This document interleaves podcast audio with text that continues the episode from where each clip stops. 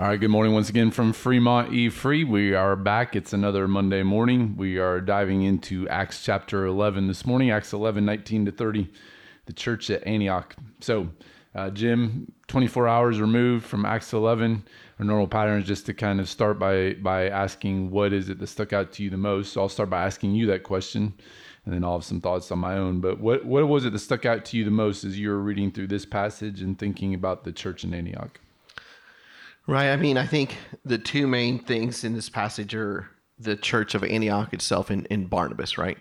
And so one of my thoughts about Barnabas was the idea of, yeah, he is this encourager, right? And that's what his name means. But I also thought about the fact that, like, not only is Barnabas an encourager, but he seems to be the encourager of the outsider. You know, like Antioch, you know, so here's this church, you know, um, these Gentiles, right? And and they are trusting in Christ, and who goes to them? Barnabas. You know, who is it that brought Saul to the apostles? Barnabas. Right. You know, who's gonna you know, who's gonna stand up for John Mark a little bit later on here after he abandoned the the, the team, right? Right. Barnabas. Right. Like Barnabas is like not only is he an encourager, but he's an encourager to the people that probably really, really needed encouragement Yeah. or really needed someone to stand with them or really needed someone to come alongside them. And and I think maybe like just reflecting on these things that Barnabas does is like, wow, he comes along people that don't really have anybody else coming alongside them. And I think that re- was what was really like hit me is like, who am I encouraging? Am I encouraging people that everybody else likes to encourage? Right. Or am I encouraging people that like, wow, these are people that really need encouragement that maybe I don't know how much encouragement they're getting. Um, and so that was something that was really like, even as we were talking in our gospel community group last night, that was something that I was just working through and thinking about like, who is it that I encourage and maybe uh, starting to think a little more deeply about who that should be and what that should look like. Yeah, that's good. I mean, it does seem like Barnabas has a knack for unearthing some hidden gems, right? Like the the people Right. that maybe others. Now, you know, I don't think he's encouraging those. Like again, this isn't insincere praise or flattery, right? Like he genuinely sees the work of God and encourages them in that. And so we're talking about people that God is genuinely at work in. Right. um, but maybe those that others would neglect. And so there is something to be said for Barnabas kind of being an encourager of the the hidden gem, right? Right. The the outcast, Right. the one And- been cast to the side. Right. And to think that like Barnabas is like this supporting character, right? Like he's not like he's not the star.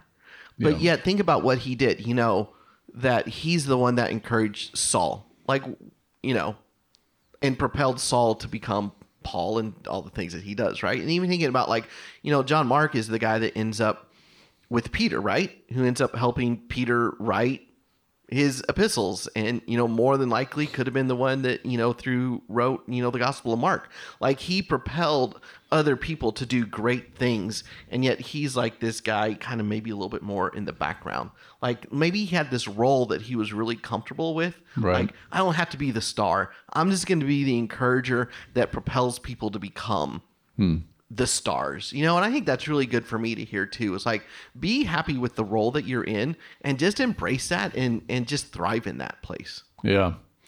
Yeah, so maybe, maybe speak a little bit more into that and just the idea of like what what does it look like to be a Barnabas today? Like how do you how do you think obviously we're looking at Barnabas Barnabas in the context of the first century church in Antioch and there's some things that we can learn from Barnabas that might be helpful for us in our current context. So like what what do you think it looks like to be a Barnabas in it, well, we'll just put it in our context specifically at Fremont E Free in 2022. How how can we be more Barnabas like? Do you think? right well i think it involves a little bit of community right i mean you got to be involved in people's lives Sure. um, and i think that you also see this idea that barnabas was an initiator right like he goes to antioch. He goes and finds saul. You know he goes and gets john mark. Like he goes after these guys and mm-hmm. it's not like he's waiting for someone to say oh would you like some encouragement? Let me give it to you. You know like he's intentional in going and finding who is it that that i need to to uh, be in community with and be involved in their lives. And I think so. That's I think that's the call for us, right? Is to say, okay, who do you look around and who do you see that you think this is a person that's probably, you know, uh, younger than you, um, maybe not quite as far along in their spiritual journey that you could say, "Hey, I really want to help come alongside this person," and to and then just be in their lives, right? That you're going to spend time with them, meet with them regularly, be in a discipleship group with them, you know, have lunch with them on a regular basis, you know, really, and and, and to do so to say, you know, how can I help you grow in Christ? How Right. can I let's let's let's not just get together and talk about the Huskers and you know whatever. Let's get together and talk about how can I encourage you to grow in the gospel and and and and, and grow in your walk with Christ. Yeah. I do think there's a bit of a mindset to it too. In verse 23, uh, that first phrase in verse 23, when he came and saw the grace of God, he was glad. I, I- think there's um, like a mindset. Are you are you on the lookout for evidences of grace, or are you more attuned to areas of weakness? Um, I, I think that and again, this is somewhat I was trying to get at yesterday that in a social media world that we live in, I think we are much more aware of people's areas of weaknesses than we are evidences of grace. That's and I think we we tend to see the things that are wrong with people rather than seeing the work that God's doing in them. And you know, again, there, there's a place for being able to call a spade a spade and, and to be able to say, hey, this is a legitimate weakness. But you and I were even having a conversation this morning about how in the the church it seems like on social media it seems like the the American church is just always fighting with each other about stuff that Right. rather than being aware of of evidences of grace or or giving the charitable response, it seems that we're just always attacking each other. Right. And and so I do wonder if some of it is we just don't have the same mindset to see the grace of God and and and rather than in you know First Corinthians 13 talks about just that idea of of kind of thinking the best or assuming the best like now I'm not talking about naivety here like I understand you know that there's a need to to not be naive. I, I get that but I, I just think in general we are not quick to extend grace and we're not quick to see grace in others. We're quick to see their their problems and what they're bad at rather than what god's doing in them. And I, I wonder if that's some of why barnabas was able to unearth these hidden gems because he saw the grace of god at work in ways that others probably saw just weaknesses. Like you know even even the split with john mark right? Um, i think we would say well you know, Paul had these issues with John Mark, um, and maybe Barnabas saw something in John Mark that Paul just didn't. And you know, obviously Paul had lots of great strengths. Um, we're you know, it'd be hard pressed to find someone more courageous than Paul, for example. But maybe one of his areas of weaknesses, he just wasn't as quick to see evidences of grace as Barnabas was. Right. And so I, I do think there's there's something to be said for a mindset like just even asking the question: Am I more aware of, of areas of grace, or am I more more aware of areas of weakness? Like where where is on the on the spectrum where do I tend to fall? And and I do wonder for a lot of us, especially given kind of the environment that we live in, if we tend to fall more in the uh, let's be aware of areas of weakness as Right. opposed to seeing evidences of grace. Right. Say, where do you see the potential? Where do you see the spirit stirring? You know, even though it may be small, right? Right. But that's where it begins, right? It begins in small stirrings, and that what you want to do is to come alongside that and help encourage that and spur that on to grow into bigger things, right? So yeah, to look for where do you see the potential? Where do you see God working? Where do you see Him beginning to stir in someone's life? Yeah. You know, I think the thing that I thought the most about probably yesterday is, is this. I I thought a lot about like the fact that they were first called Christians, and I, I think that this you have to assume that it's because they're talking about Christ. I don't know how else you could explain they would get that nickname Christian, um, because that's you know it's easy for us to think well, you know.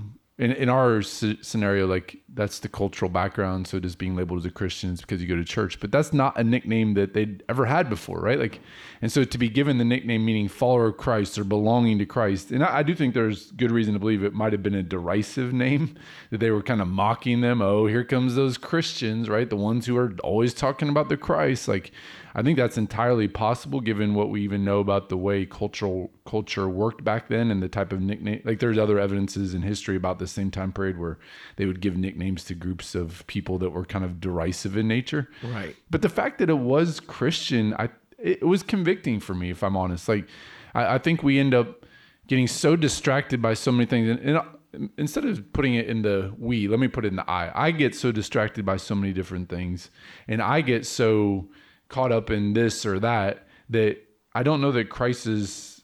I just don't know if I would get that nickname if I were living in Antioch today. I don't know if, they knew nothing about me. Let's assume they didn't know as a pastor. Let's assume they didn't know any background about me. They just met me and followed me around. I don't know if that's the nickname they would give me. And that, that was convicting for me. I, I want to be more about Christ and I want to be speaking more about Christ to the point that people would say, well, that's the only thing you could associate him with. Right, right. Yeah, yeah. I, I, that's convicting for me too to think about. Like, you know, I'm that guy that likes Star Wars and superhero movies. Like, is that what I'm known more for than that guy that loves to follow Jesus? You know. Yeah. And so I ask those questions, and that can kind of concern me a little bit. That I hope that I am known more for my love of the things of the Lord than I am for those other things that I enjoy. Right. Yeah, and I think in particular, I, I think about that with my kids. Um, you know, most people that I see at church, I guess most people in the context of our church family see me preaching, right? And Right, they know I, we're pastors. I think they would say, Sure. "Well, yeah, he's a Christian, right?" Right, Like, yep. But my kids, like, they know they know the types of things that I do when I don't have anything else to do, and Sure. they know what I, you know, what my hobbies are, and they know what I'm doing in my spare time, and Right. so, you know, if again, if we were removed all of the like prior knowledge they had that I'm a pastor, that I say I'm a Christian, that we do all like would they honestly say my dad is most passionate about this? Like and you know, I, I think there's there's reason to ask the question like would that be the case? Because I, I, think that is like when I think about the church in Antioch, I think that that is convicting that that's the nickname they would get because that's what they were most passionate about. Right. Right. Yeah, that's good. The other the other thing that I didn't get a chance to talk about yesterday um, that I thought was I do I do like um, verse twenty. So verse twenty says this, but there were some of them, men of Cyprus and Cyrene, who on coming to Antioch spoke to Hellenes also, preaching the Lord Jesus, and the hand of the Lord was with them, and a great number who believed turned to the Lord. So the reason why I like that and why I was encouraged by it is you have these anonymous dudes who no one will ever know their name. Men from Um, Cyprus, right? Mi- yeah, some of them, men of Cyprus and Cyrene. Right. So you know, Barnabas rightfully gets some run in this passage, and we say, okay, yeah, that's Barnabas. Like he's he's a good model for us. Like, but then you just have these guys that no one even knows their name. Right. But the hand of the Lord is with them, Right. And a great number believed and turned to the Lord because of them, right? Like now, ultimately, we say because of the Lord. We understand that, but there there is something to be said for. It's okay if no one ever knows your name. Like Right. maybe in some cases you will be Barnabas, and people look back and be like, "Man, he was what a he was full of faith in the Holy Spirit. What a great guy, right? Like I love that description of Barnabas. And and maybe maybe when they look back on us, like that will happen. But maybe we'll just be these men of Cyprus and Cyrene who don't even get named, but yet the Lord is with them. And so I think there is something encouraging about just realizing it doesn't it doesn't matter if other people don't know your name. Right. Now maybe Luke knew their name and for some reason he just chose to withheld it, or maybe he just heard about them and he forgot their name. I, I don't know. Like I've I have questions about why he doesn't name them. I, I have no idea. But I, I think the important thing to remember is the Lord knows your name, right? Like right. the Lord knows who you are and knows what you're doing. Like Yep. I, can't remember if I've shared this story on a podcast, but I'm getting old and I retell stories, so I'm going to risk telling it Welcome again. to the club, brother. Yeah. But I was reading about this. Um, I think he was a seminary professor, and, and one of the exercises he had in the class was he asked the students the first day of class, he says, Okay, how many of you can name all eight of your great grandparents by name? And in all the hmm. years he's done it, he's never had anyone be able to name all eight of their great grandparents by name. And, or at least that's the understanding I got from the story that I was reading. And he, then the next thing he says is, he says, within a couple generations, you will be forgotten. But just remember, the Lord knows your name. Um, and that, that that's sobering to think about on the one hand, like that, um, you know, my, my kids will obviously know my name and my grandkids will probably know who I am.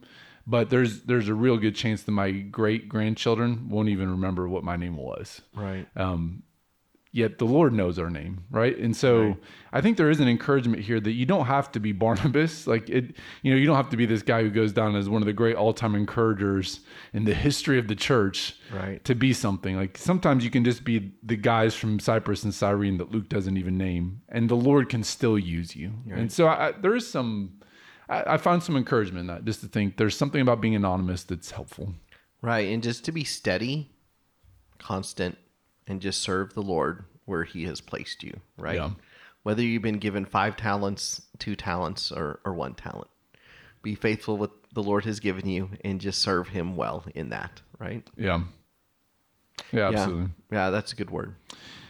So what I think you mentioned two things at the beginning. What was the other one that you mentioned, or maybe? No, I think you, we, I, the Antioch. Oh, got we, it. We've covered that part there in just that whole idea of yeah. I've always wondered if Christian was a derogatory term or not. And, Yeah. You know, it, whatever it was, they embraced it for all that it's worth, right? Yeah. Yeah, and, and obviously, like that name is carried on till today. It only appears, if I'm correct, three times in the Book of Acts, which is interesting. Uh, most of the time, they're they're called something else, like followers of the way, or Right. um, you know, they, they don't get that nickname. It's, it's it's interesting that that's the name that's carried forward, but nevertheless, like this is where it comes into play. Right. Right. The other thing that's probably worth talking about here, and maybe we can even spring this board this a little bit into some current events, but verses 27 to 30, Yeah. um as you think about the church just giving, um, there's this famine that's coming. Agabus the prophet predicts, so the disciples determine everyone according to his ability to send relief. What what sticks out to you about that? You know, I think it's not it's not so much about Abagus, is it? I think it's more about Right, the I, Ag- Agabus is just in the background. Right, he's just in the background. He's just a name that is mentioned. I think the main point is that there was there was a need in the church, the greater church, you know, the universal church, and the local churches rose up and helped other churches out. I, I mean, I think that's that's the main message, and I and I think it's interesting that you know it's not a famine, but you think about what's going on in the world and what's going on in the Ukraine, right? And just this t- t- just terrible injustice and just a tragic thing that is happening. And to to read this on Sunday and yet you know, I couldn't help think about our brothers and sisters in the Ukraine, Right. And think about the churches in the Ukraine. I mean, we know. I mean, our church before my time, you know, our church went to the Ukraine and supports a pastor, uh, Pastor Yuri in Ukraine. You know that that there are pastors and missionaries and brothers and sisters in Christ who may be displaced. Maybe some of the people that were fleeing the country are in bomb shelters or in the subway. You know, and like I mean, that was convicting. Like, what do we do? Like, yes, I mean, we we I prayed a lot for the Ukraine in that situation lately, but I do think that when you read this and to see how the church raises up to help other churches when they are in need, does make me think there are. I'm sure there are multiple, multiple, multiple churches in the Ukraine Yeah. that are going to be in need. And what do we do? How do we respond? Yeah, I read this article this week. I think it was on Gospel Coalition, where a pastor in Ukraine was talking about how he's processed what's going on, and and basically the question that he was kind of thinking through was like, do I go or do I stay? Mm-hmm. And mm-hmm. um, What a choice, right? for him, it, well, for him, it didn't seem like it was much of a choice. It was stay. Mm. He said, if, if the gospel can't be a help, like at the quote, and I'm, I'm paraphrasing here and I'm probably not doing justice to it, but he basically said, if the gospel is not a help in times of crisis, then I'm not sure how it's going to be a help in times of peace. oh wow. And so he's like, where else are we going to go? We're going to Wow. stay and we're going to teach, we're going to share Christ with people. And there's going to be people who are hurting and people who are losing family members. And um, obviously there's not a, a zero percent chance that he'll lose his life either. Right. Um, Right. But he, you know, I, I think of that and I think, I, I don't know. Sometimes I just think we're kind of wimpy um, as American Christians, and I, Right. I'm kind of wimpy as an American Christian.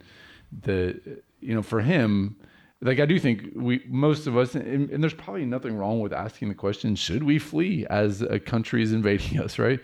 But for him, it wasn't really a choice. It's like let's just stay. Like this is this is where the hope is. Like where we're gonna have gospel opportunities here more than anywhere, um, to Right. minister to people who are hurting. So, yeah, I think there definitely is at the very least we have to ask the question right and so, now i'll say this sometimes it's hard to figure out like okay well how do we actually help with that need like Right. how do we know that what we're giving to is actually a legitimate Right. church that's preaching the gospel and not one that's Mormon or uh, you know whatever else, right? Like how do how do we know that we're giving to a legitimate cause that will actually help to spread the gospel? And so I understand that it's, it's really hard to track down information in cases like this and figure out well where is the right place to give or where is the right place to think about sending relief or how do we do that, but at the very least, I think we have to ask that question, right? In light of Absolutely. what's going on here, that there's this famine that, you know, I, I think you could probably make the argument in the first century being 310 miles away is probably the equivalent of the distance between us and Ukraine, right? Like, I mean, it's just that Sure. far away, I would Sure. think.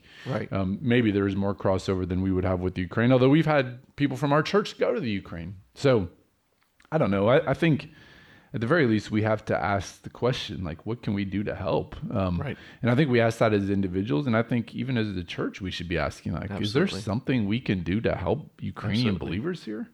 Um, and again, I, I I will admit like the challenge is figuring out what that is. And Right. doing it in a way that you feel comfortable, you know, Right. sending money or whatever. But it feels like that's at least a question we have to ask. Right. And and to not forget, right? Like we don't know how long this conflict is is going to last. We don't know how long. It seems possible it could last for years, right? right? I mean, maybe it'll be over sooner, but it could last for years, right? Like, Right. so to not forget, Right. I think is important. Right, because I think there's a shock and awe. I mean, I've never seen anything like this happen in my lifetime. So I think there's just this immediate like it's on the forefront of our minds and you know, we are diligently praying, but I think the important thing is I mean, it's like anything in the media, right? Like this is going to be the hot story for a while until the next hot story comes along and all the attention is given to that where this may still be going on whether the whether the the conflict ends quickly or not the repercussion of this is going to be years right Yeah. No matter- especially depending on how things unfold it. But absolutely. yeah. Right. So not to, to not forget, you know, one, not to forget to pray, um, because I think Scripture makes it very clear that we are to pray for one another and lifting each other up, and and to know that you right, we may not know how to support Ukrainian churches and Ukrainian believers right now, but to know that there may be a day come and to not lose sight of that day. And when that day comes, that we say, okay, here's a means by which either individually or as corporately as a church that we can come alongside and say, hey, we're going to answer the call and we're going to send relief. We're going to send need. We're going to send, you know, whether it's money or Bibles or I don't know, whatever it is that they may need, that we can send it to the right places and that we know it will be used in a right way. Right.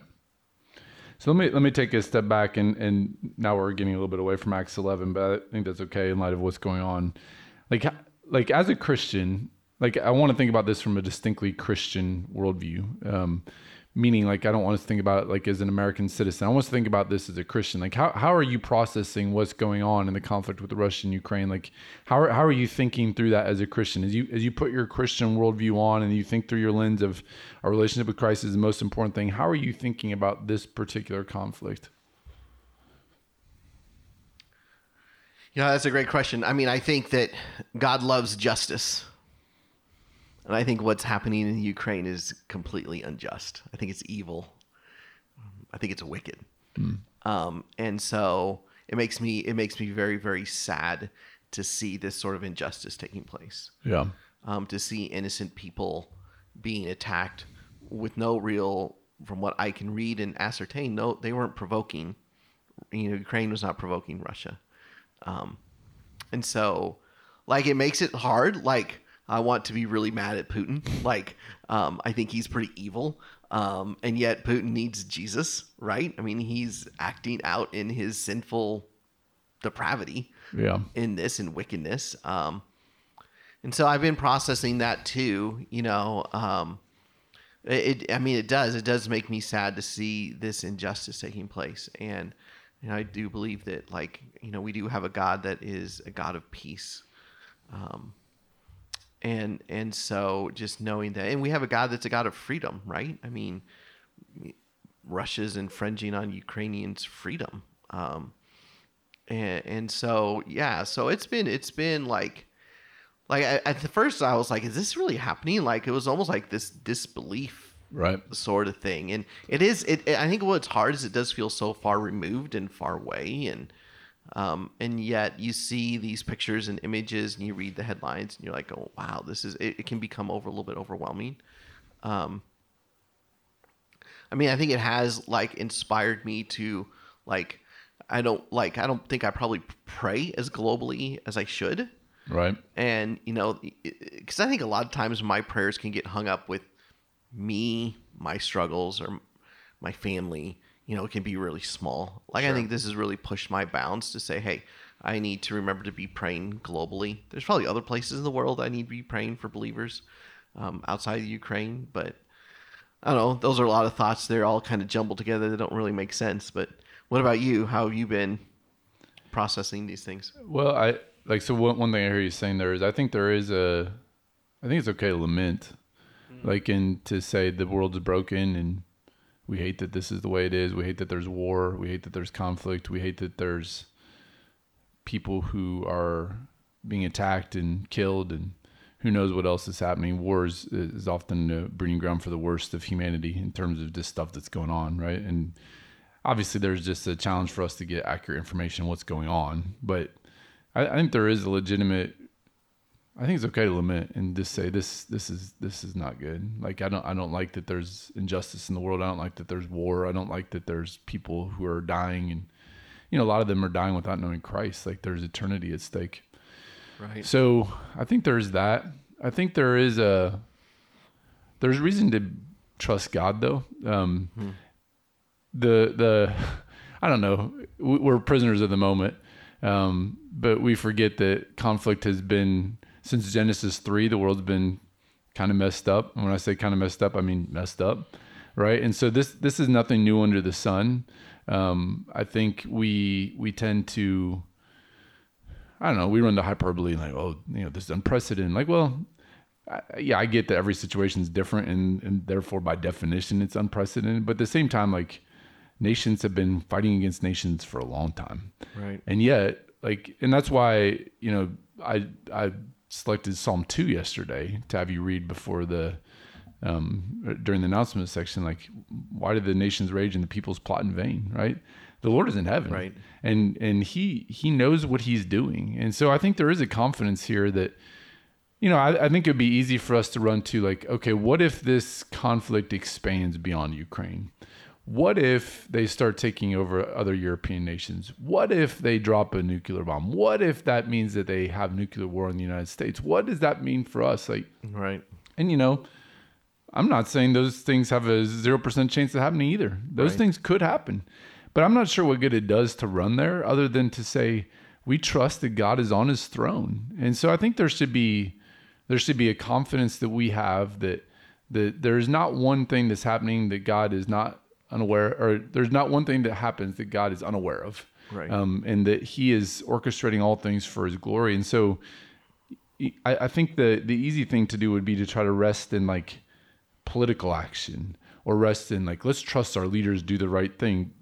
And I would just say, based on the history of the world, what would give you confidence they'll do the right thing? Like, is it not far better to trust that God will just know what He's doing and Right. does know what He's doing and He's going to work this out? Right. And so I think there is a, I think it has caused me to reflect more on God's goodness and His sovereignty and to rest in that. Um, and then I, I think too of Ukrainian believers. Like I remember Mick Shabolt telling me stories where um, I think you shared this recently with our gospel community group leaders where the Ukrainian, I don't know if it was Pastor or someone else came over to visit and he just told Mick, you know, I, I feel sorry for American Christians. Like they don't know how to depend on God.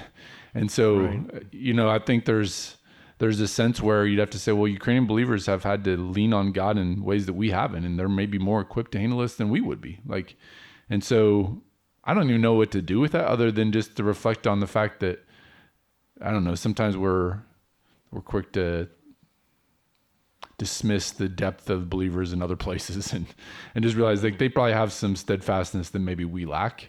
Right. And so I guess I guess what I'm getting at is maybe we should be quick to listen and learn from the Ukrainian mm. believers as they handle this too. Right. And not just think like we're going to parachute in and help. Like it's, it's possible. In fact, maybe even likely that we'll have more to learn from them than they'll be helped by us. Sure. And so I think we probably need to have our ears open to learn from them too. Yeah. So I don't That's know. good. Those are some of the things I've been processing. no, that's good. Well, on that sober note, I guess we'll end Acts 11 today. I, I will say this Acts 12 is really interesting. It's a Um, fun chapter. There's a lot that goes on. So there. next week is 1 to 20. and you have two pretty radically different stories. And I think actually that's kind of the beauty of Acts 12 that you have Peter miraculously rescued from prison and James killed. Right. And what do you make of that as a Christian?